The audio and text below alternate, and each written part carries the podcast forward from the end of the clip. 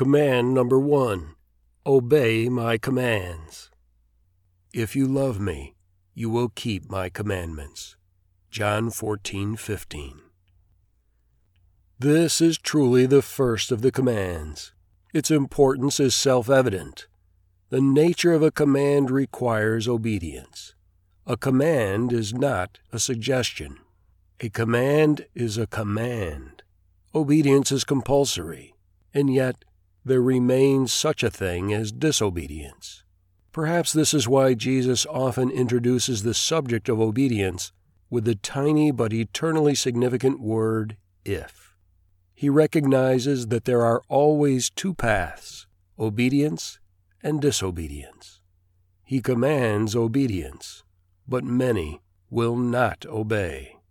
The Bible focuses these two paths from beginning to end always highlighting that the choice between the two lies within the will of the human mind and heart. We choose whether to obey or disobey. We choose light or darkness. We choose whether to live by God's principles or disregard them. We choose whether to exalt ourselves or deny ourselves. We each make that choice a hundred times every day. At the end of his life, Moses issued this charge to the Israelites I have set before you this day life and good, death and evil. If you obey the commandments of the Lord your God, which I command you this day, by loving the Lord your God, by walking in his ways, and by keeping his commandments, then you shall live and multiply, and the Lord your God will bless you. But if your heart turns away, and you are drawn away to worship other gods, I declare to you this day that you shall perish. I have set before you life and death, blessing and curse. Therefore choose life, that you and your descendants may live, loving the Lord your God, obeying his voice, and cleaving to him. For that means life to you and length of days. Deuteronomy 30, 15 through 20. Jesus continually emphasizes this same if. He phrases his command to obedience not as a direct command, but as a natural outgrowth of love. If you love me, you will keep my commandments.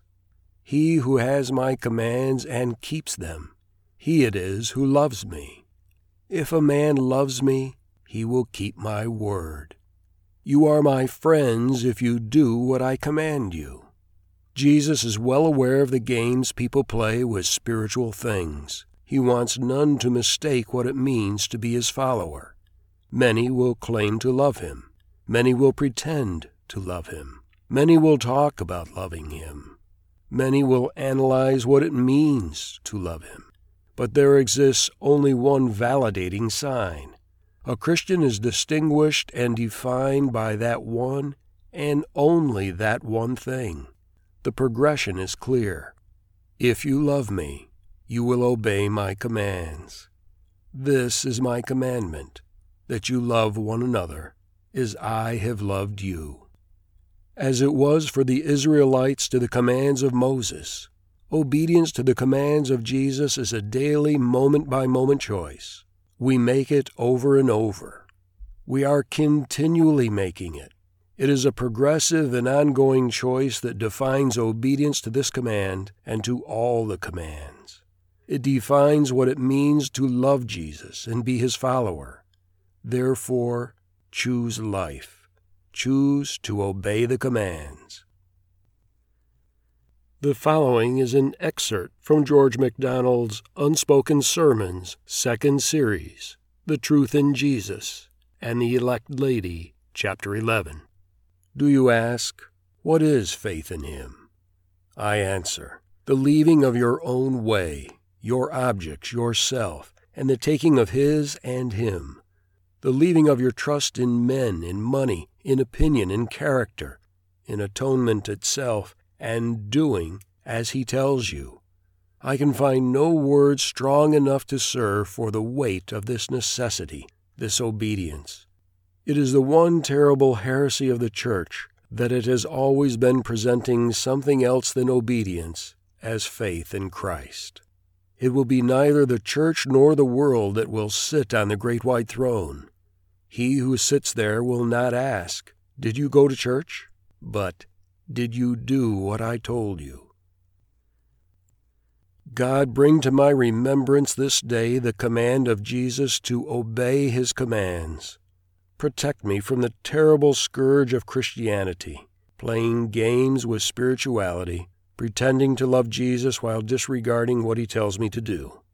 Remind me every day, every hour, every moment that love for Jesus is defined by obedience. Thus, Heavenly Father, may I be an instrument in my small corner of the world for the ultimate salvation of mankind. Amen. From the Commands by Michael Phillips. Read by Michael Kimball. More information on this and similar writings may be found at fatheroftheinklings.com. Visit Amazon to purchase the Commands and other books by Michael Phillips.